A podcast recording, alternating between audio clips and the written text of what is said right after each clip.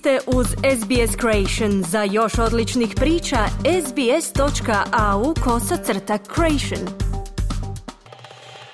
SBS na hrvatskom jeziku, ja sam Mirna Primorac. Slijede vijesti iz Hrvatske. Suci u štrajku sastaju se s ministrom pravosuđa Ivanom Malenicom. Premijer Andrej Plenković im poručuje da popuštanja oko indeksacije plaća neće biti.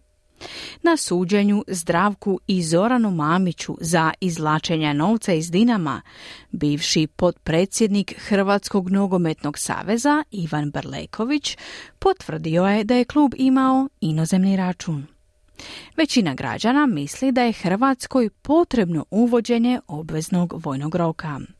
Više u izvješću Siniše Bogdanića iz Zagreba.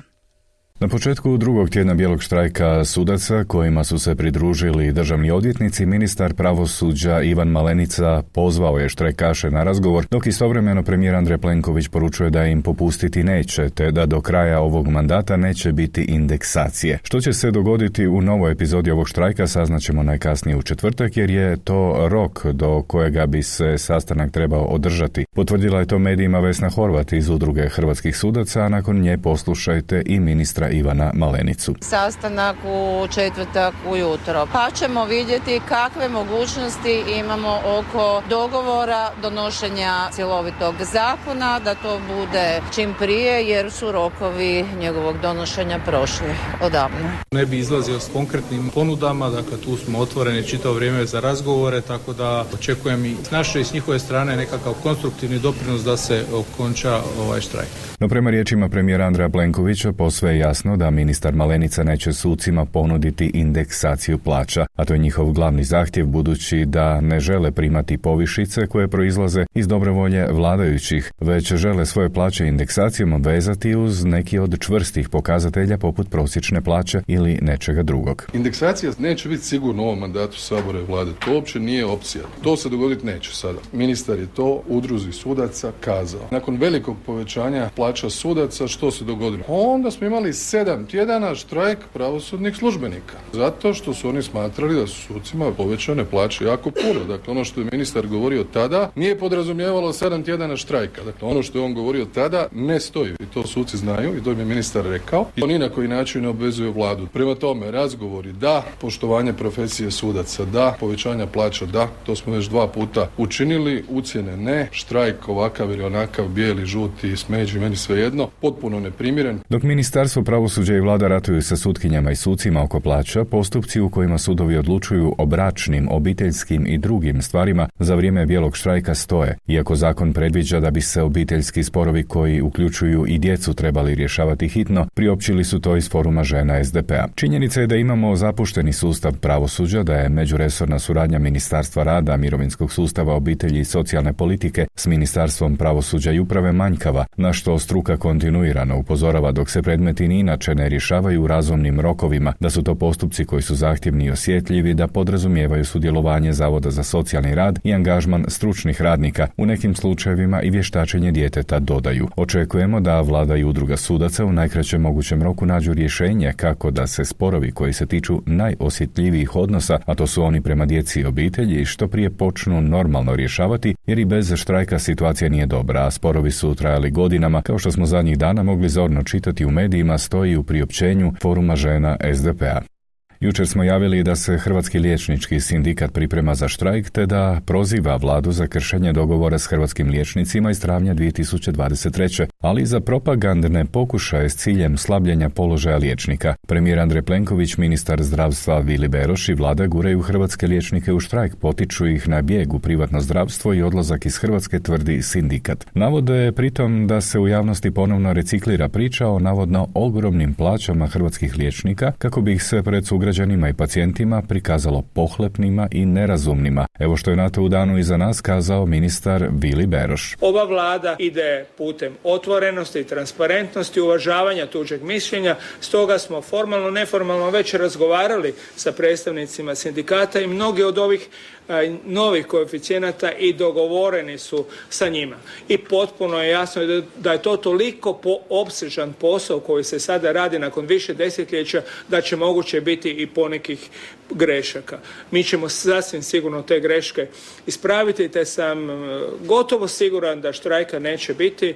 Iz Saveza samostalnih sindikata Hrvatske najstrože su osudili verbalne nasrtaje i fizičke napade koji su se posljednjih dana dogodili u Zagrebu, a čije su žrtve strani radnici u glavnom hrvatskom gradu. Savez samostalnih sindikata očekuje brzu reakciju istražnih i pravosudnih organa da bi se poslala poruka o nultoj toleranciji društva na takvo nasilje. Strani radnici koji u Hrvatsku dolaze iz udaljenih azijskih zemalja posebno su ranjiva skupina u svijetu rada, te su napadi na njih motivirani materijalnom koristi posebno kukavički, no kada se takvi napadi javljaju u kratkom vremenu i u specifičnim okolnostima zamjetne rastuće netrpeljivosti prema drugima i drugačijima, na njih treba obratiti posebnu pozornost. Napade motivirane isključivo bojom kože ili etničkom pripadnosti treba posebno strogo kažnjavati istaknuli su u SSSH.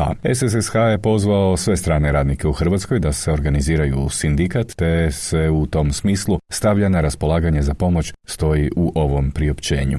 U nastavku suđenja Zdravku i Zoranu Mamiću i ostalima za izvlačenje novca iz Dinama u sklopu zločinačkog udruženja svjedočio je bivši potpredsjednik Hrvatskog nogometnog saveza Ivan Brleković. Brleković je ustvrdio da su Dinamo, Hajduk, Rijeka i Osijek svi imali bankovne račune u inozemstvu kao jedan od načina spašavanja klubova od bankrota. S obzirom na cijelokupnu situaciju onda u hrvatskom nogometu Gro tih sredstava se je koristio na isplate igračima.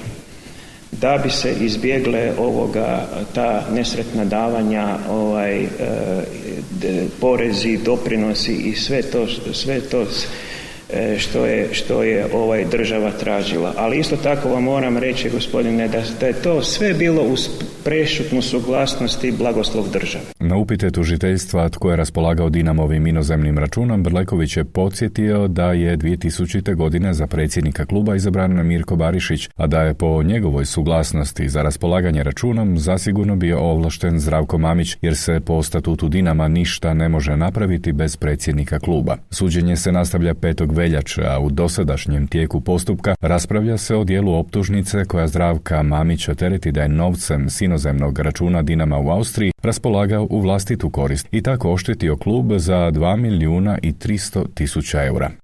Uvijek se pred izbore aktualizira tema povratka obveznog služenja vojnog roka u bilo kojem obliku, bilo po uzoru na nekadašnju Jugoslavensku narodnu armiju, bilo kroz tečajeve i obvezne kampove, a neki spominju i izraelski model. Čini se da i javnost misli da je vojni rok nužnost, bilo kao odgojna mjera mladih, bilo za stvarne potrebe obrane Hrvatske, koja je uzgred rečeno članica Sjevernoatlantskog saveza. Javno je mjenje kroz istraživanje High Rating kvantificirala javna televizija i to na reprezentativnom reprezentativnom uzorku uz pomoć agencije Promocija Plus. Da podržava uvođenje nekog oblika vojne obuke odgovorilo je 75,5% ispitanih, njih malo više od 20% ne podržava uvođenje vojnog roka, a 4% ne zna. No koji su razlozi za uvođenje vojnog roka? Oko 61% ispitanih smatra da je to pogoršano sigurnosno stanje i sukobi u svijetu. Njih oko 20,5% smatra da je riječ o predizbornoj kampanji u našoj zemlji, a 5,5% ispitanih da je razlog naoružavanje Srbije i uvođenje vojne obveze u toj zemlji. 10% ispitanih kazalo je da ne zna. Gotovo 54% ispitanih odgovorilo je da vojnu obuku treba uvesti samo za muškarce, a da treba uvesti vojnu obuku za muškarce, a na dobrovoljnoj bazi za žene smatra 27% ispitanih. 14% ih misli da vojna obuka treba biti obavezna i za muškarce i za žene. Da vojna obuka treba biti na dobrovoljnoj bazi također za oba spola smatra malo manje od 2% ispitanika. Gotovo 45% ispitanih misle da bi vojna obuka trebala trajati 6 mjeseci, a da bi trebala trajati 3 mjeseca misli 30% ispitanika.